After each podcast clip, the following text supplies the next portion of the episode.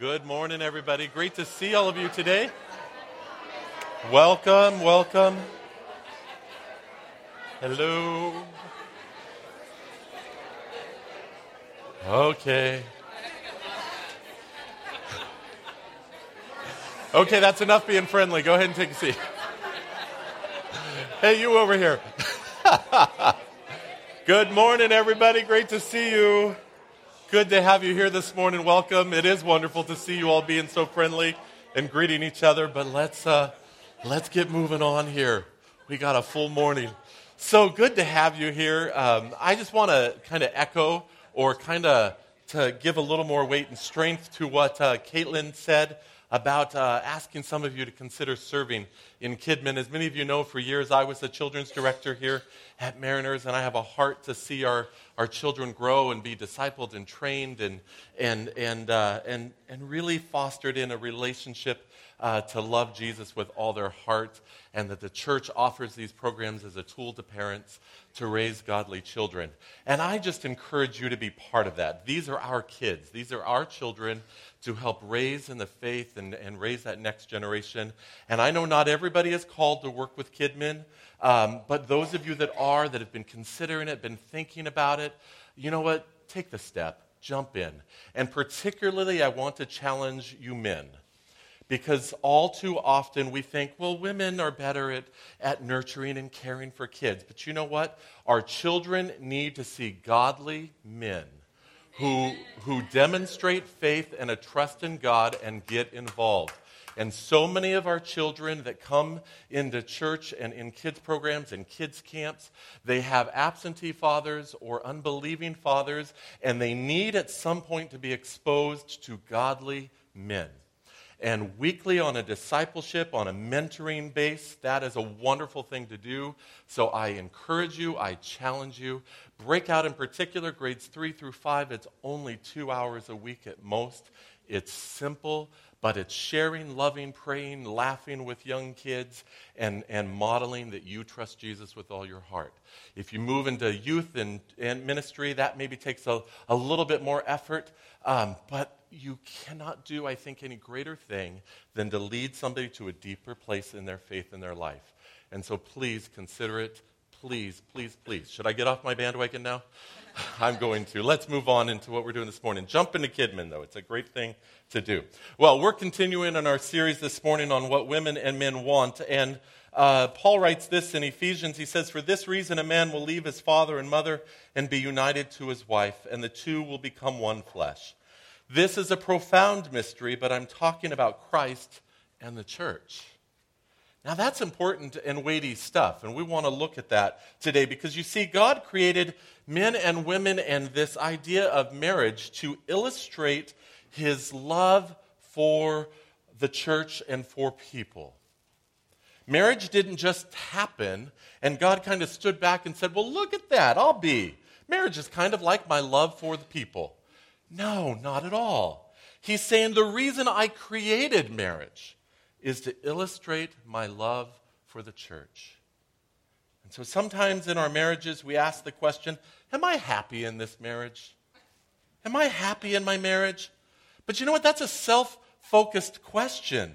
And it's not the right question to ask at all because you see, when we live God's plan and His purpose in our culture and our society, God calls us to be other focused to look outside of ourselves. And I assure you, when we live God's way in our life, in marriages and in all relationships, when we live His way, then we will be happy. The question of happiness doesn't even need to be asked when we live God's way. And so God asks us this question I designed your marriage to be a witness to the world of my love for the church. Are you showing my love to the world through your commitment in marriage? And so that's why we speak of marriage as holy and weighty and important, and why we give it the time we give it. Let's pray. God, thank you so much for these beautiful relationships that you have allowed us to have. And sometimes they can be so painful, but other times they can be so joyous. And I pray that you would help us to live out your plan and your purpose so that instead of it being painful and, and difficult, we would find the joy and the love, and it would be so obvious to the world around us the way you designed it to be. Help us to hear what your word says to us, says to us today. In Jesus' name, amen. Now, what we're talking about can be reduced to two things. And the first is, is that men and women are different, right? It's kind of obvious. We're different. And then, secondly, God calls us to understand those differences and to meet our partner's deepest needs to display his love for the church. Now, last week we had some fun talking about the differences between men and women, and Paul led us in that, and he talked about how some men's brains or men's brains were like boxes, and the rule with that is that the boxes they can't touch and that women's brains were like wires, and the rule there is that they're, they're all connected and, and, and, uh, and, and connected to each other. And so the difference is found in communication patterns, it's found in the way we process emotions, it's found in a lot of things. And so we spent some hours kind of decoding and researching, and we came up with this the men and women's English sort of dictionary and what it really means when a man talks and a woman talks. So when a man talks, and he says yes, he means yes. And when he says no, he means no. And When he says, I'll get to it, he means, I'll never get to it. and when he says, Can I help with dinner? what he's really saying is, Why isn't it ready yet? When he says, You're working too hard, what he's really saying is, I can't hear the game over the vacuum. Take a break, okay? He says, when he says, I know where we are, what he really means is, I have no idea where we are. And so now let's poke some fun at women. When women talk, when they say yes, what they mean is no. When they say maybe, what they mean is no. When they say we need, what they're saying is I want it, I'm going to buy it anyway. when, when they say it's your decision, honey, what they're saying is my decision's better, but go ahead and be stupid and do it your way. All right? And when they say I am not upset, what they're saying is I am absolutely upset. You know? When it says, I'll be ready in a minute, what they're really saying is absolutely nothing. It means nothing. Just go and do some time, do something you want to do. And the, so, you know, obviously this is a little poking of fun, but you can see some patterns that, that are obvious to us, right? And, and sometimes I just wonder, God, why did you make us so different? These wires and these boxes, why? And there's two reasons. And the first is to develop the character of Jesus Christ, to develop the character of Jesus Christ. These differences come together and they work on us.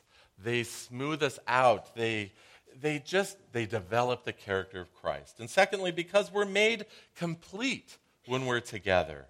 Jesus said this, but at the beginning of creation, God made them male and female, so they are no longer two, but one. There is something unique when God brings a couple together.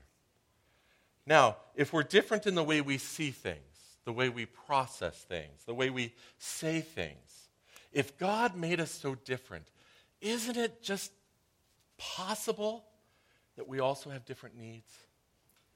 Isn't it possible that we have different needs? I mean, those things that, that build us up, that inspire us and speak to us. And those things that we need from our partners, isn't it possible that we need something unique from them? The answer is yes, of course. The needs that we have as male and female are different.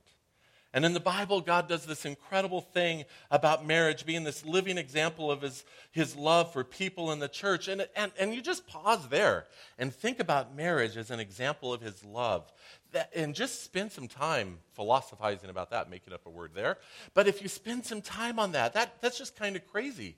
But then he goes on to, to just sort of bottom line it, to boil it down to this one, one phrase and to the husband, God's big word is this each man must love his wife. So far, that's kind of easy. L O V E, love your wife. And I'd assume that since love makes the world go round, right, that God would say the same thing to a woman about what they, how you treat your man, right? But no, God doesn't command the women to love their husbands. Instead, he says the wife must respect her husband. Now, God's forever word to us, God in his infinite wisdom, says, Husbands, love. Why? Because a woman needs love. And to women and wives, he says, respect. Why? Because a man needs respect. Now, how come different? Because we are different. We're different, and so we have different needs. God has put this package together that He has called female, and the number one thing that this package needs from a husband is love. And God has put this package together called male, and the number one thing that a male needs from his wife is respect. Now, of course, women want to be respected. Of course. And of course, men want to be loved.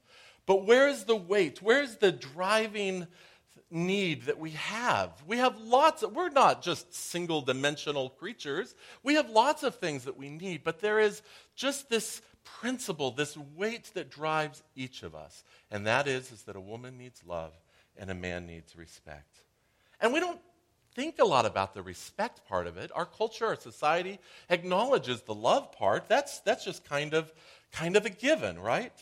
But I've talked to guys and, and I hear them say, yeah, that's it. The thing that aggravates you most, the thing that ticks you off most, sets you off fastest is when you feel your wife is scolding you or, or lecturing you or telling you what to do. Now, uh, ladies, understand, guys, we hate that. We hate that.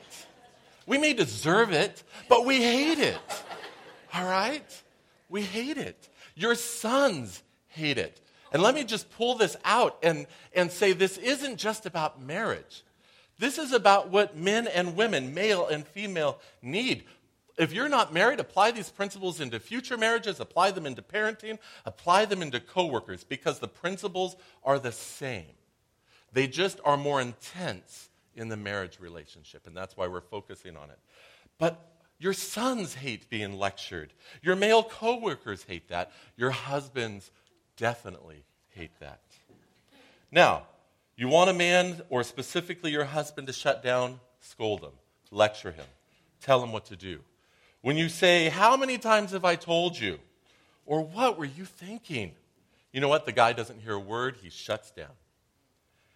And I can't tell you how much that begins to kill a relationship. Now, what sets a woman off the fastest is when they don't feel their husband is loving towards them loving towards them or their feelings, their thoughts. You know, guys, the in charge, superior, got it all together personality is not loving. It's not.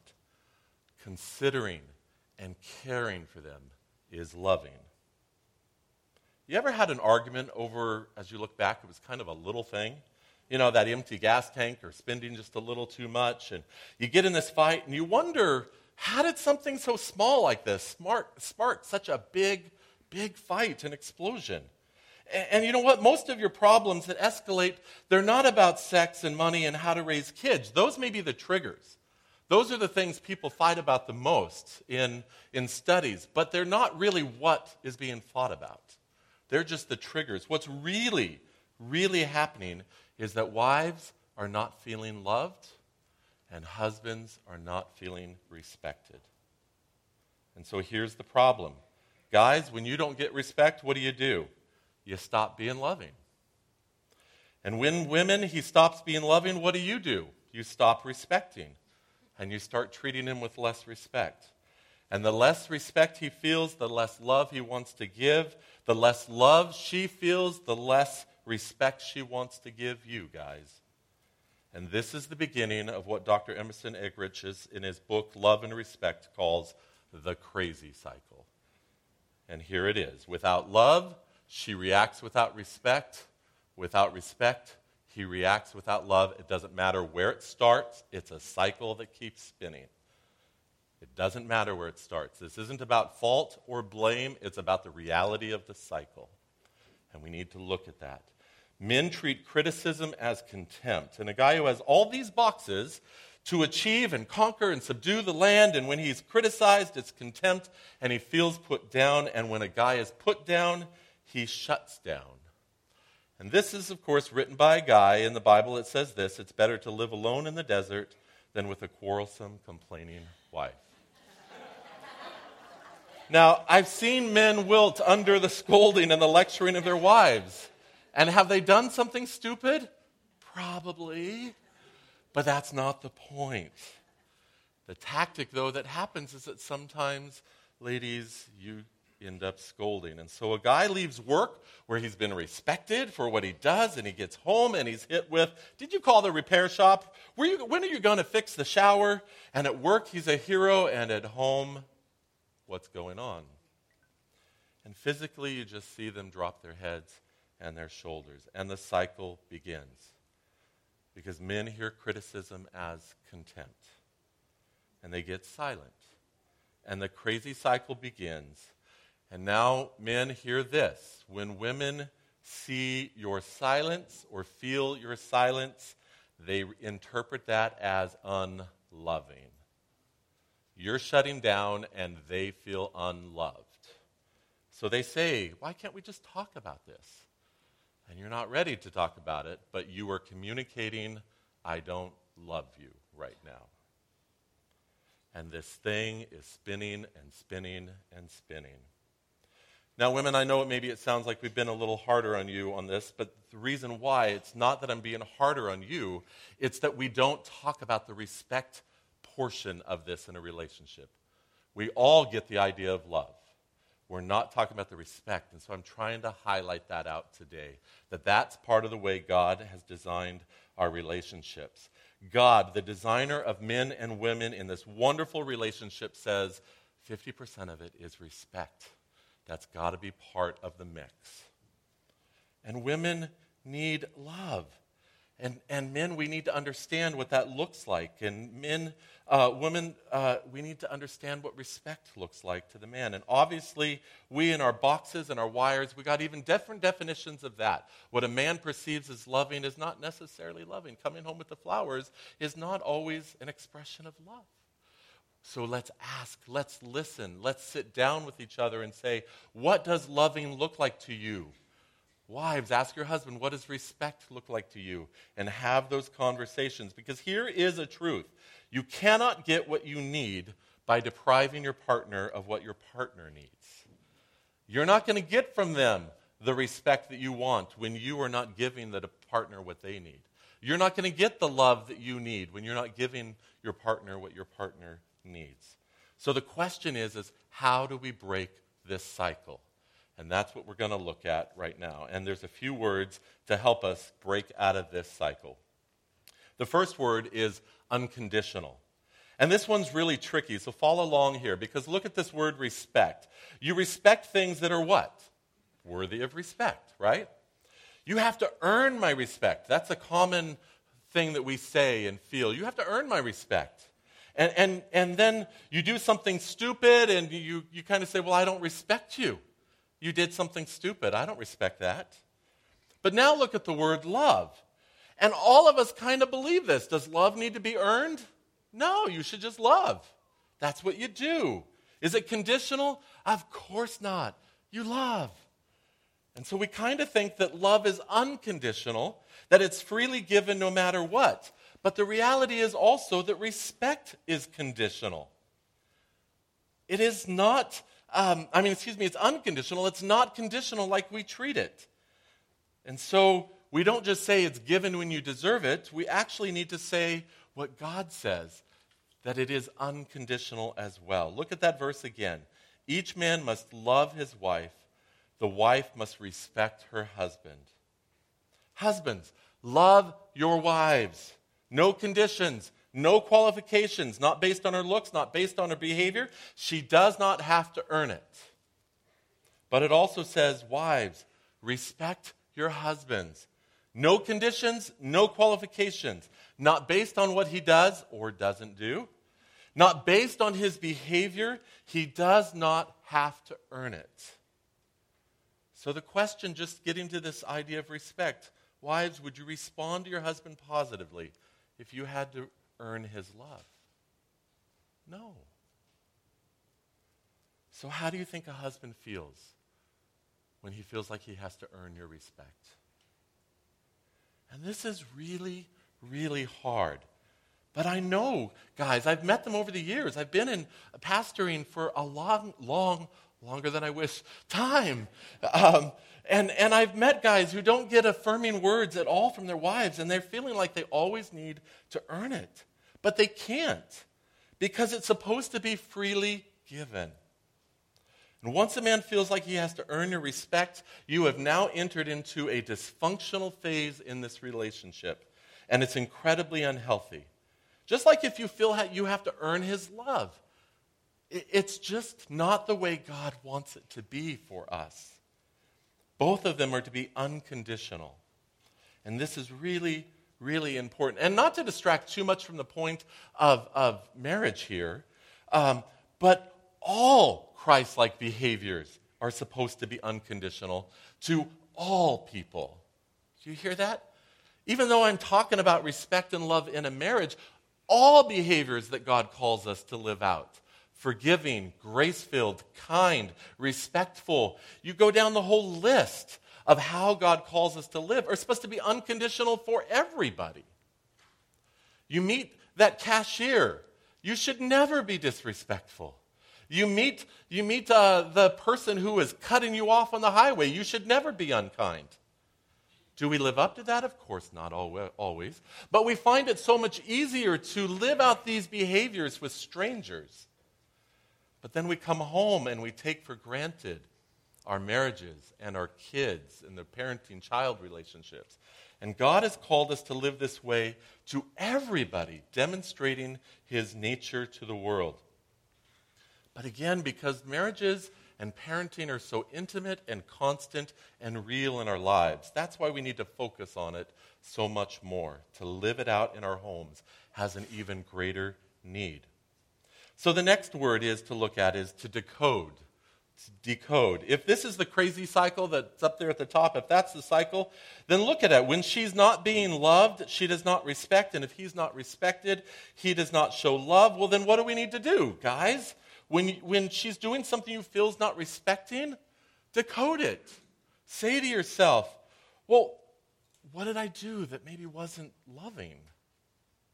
Women, when you're feeling unloved in a situation, roll it back and think, did I do something that maybe wasn't as respectful as it could have been or should have been? Own the lack of love or respect that we're putting out there. Women, if he shuts up or goes to the garage and sit, slam things, rewind that tape and ask yourself, did I do or say something that would build him up or belittle him?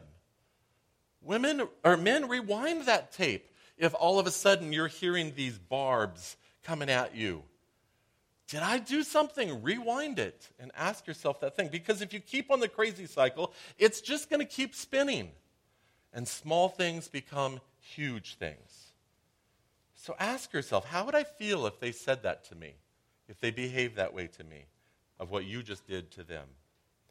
There is something more going on here. Decode their response to see your part in this. Next, trust. And this is interesting because the Bible says this But a married man is concerned about how he can please his wife, and a married woman is concerned about how she can please her husband. And it's talking about these natural intentions of what we do, that they're good. We wake up and they're, they're, they're good. We, you know, it's just we're, men are concerned about pleasing their wives, and, and, and women are concerned about pleasing their husband. That's the foundation. When we start a relationship in marriage, that's, that's the hope. That's the intention. That's the foundation there. And so deep down, we need to just understand that and trust that that's the place that they're coming from. No wife gets up and says, Let's see how I can make my husband feel like an idiot today. Goodness, I hope not. I don't believe so. Most times we wake up with hope for the day. No husband gets up and says, I cannot wait to be insensitive to my wife. So let's trust the place that they're coming from. Let's trust where they're coming from. A young couple, Brandon and Elizabeth, got married uh, a little over a week ago here in our church. And uh, And Brandon came to me during the reception and said, Any advice? And I said, and I said, Well, that's a wise thing for a young guy to ask that on his, on his marriage night. And he said this, or I said this back to him Yes, always give her the benefit of the doubt. When it feels like she hates you, just love her. Just love her. Because it's likely all about something else. Give each other the benefit of the doubt. Trust that they're coming and desiring to come from a good place. The delivery just got messed up somehow. Give them the benefit of the doubt and talk it out. Which leads then to the next thing make the first move. Jesus said, Therefore, if you are offering your gift at the altar and there remember that your brother has something against you, leave your gift there in front of the altar. First go and be reconciled to your brother, then come and offer your gift. You make the first move to get out of that cycle. When she starts to complain, it's why? She's not feeling loved. So, what do you do? Do you ask, What is it this time? No. Don't do that. You know what? Don't do that. Instead, say something like this, guys. You know what? That hurt a little. That stung. Have I done something that has hurt you? Roll it back, slow it down. Slow it down and make the first move. When he withdraws, ladies, do you go and say, Hey, I think I probably put you down. It's okay that that shower hasn't been fixed in 10 years. No, don't do that. Roll it back. The Bible says this Understand this, my dear brothers and sisters. You must all be quick to listen, slow to speak, slow to get angry. Now, it may take a while, and even if the other person doesn't begin immediately to respond right, when you take the steps to make the first move and to break that cycle and you keep it up, eventually there will be a change and a coming together. I have seen so many marriages on the brink that put principles like this into play and they brought it back to a wholeness and a love for each other. And frankly, this make the first move, this is kind of a, a, a, key one. It's an important one. And we all get it too. Because all of us as parents, when we've had multiple kids arguing, and they say, but he did or she did, what do we say as a parent? I don't care who started it, just stop it, right? We need to say that to ourselves. It doesn't matter who started the crazy cycle, it just doesn't matter. What does matter is that we take the steps to stop it when we recognize what's happening. That's what Christ has called us to. Which leads then to the next watch. Watch the crazy cycle stop. Men, love her enough to listen. Women, respect him enough to listen. It stops. The cycle will break. A great verse. It says this In the same way, husbands ought to love their wives as their own bodies. He who loves his wife loves himself. Now, that's a fascinating verse, but in this context, the point of it is, is that this marriage is a we, me, us. It's not a me against you. And when we realize that we should do everything to pull it together, when I love my spouse, they love me and it's to my benefit. I'm loving myself when I love my spouse. So respect and love each other, meet each other's needs, and watch the cycle end. And the next, praise. Praise God for it. The smallest step of love and respect does what? It builds and it grows. And it becomes a God thing. He brought you together. He wants to keep you together. He wants your marriage to be an illustration of His love to the world. So give God the honor and the place that He deserves in working in your marriage. And this is critical stuff. And again, even though I've spent a lot of time focusing in this whole series, focusing on marriage, it is not just about marriage. Fathers, love your daughters, respect your sons. Mothers, love your daughters, respect your sons. Let's not scold those boys, but instead encourage and build them up. Let's not let a girl ever feel unloved and cared for. Let's put these principles into our parenting as well. Now, maybe a small child doesn't know how to respond back and end the cycle themselves, but we as parents know what we could and should do. Let's respect them and build them up. Let's love them and help them feel safe and encouraged. That's what God has called us to. It's not just about the marriage, it's about all relationships we care for. So let's put these principles into place. And then next, nurture all the relationships in your life, but remember to nurture the most valuable one your relationship with God. Because all of this takes God's help. You cannot express Christ like behavior without having Christ in you. You can't do it. So, if we see that this is the ideal of how God calls us to live, then let's allow the Holy Spirit to grow in us, to flourish. Let's nurture our relationship with Him and allow the Holy Spirit to transform our hearts and our lives so that we can express Christ like behavior in the relationships that matter the most to us.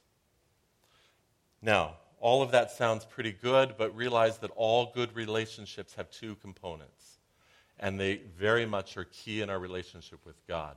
All good relationships have something that's spontaneous and it's just magical and wonderful, and you know, it's just this, these feelings, and, and that's part of God as well. The times of worship, the times of, of prayer, they're just they're, they're spontaneous and wonderful, but they also, all good relationships require some effort and work. And so we need intentional, intentional working it out. Growing, getting in life group, learning to study the Bible. What is God calling us to?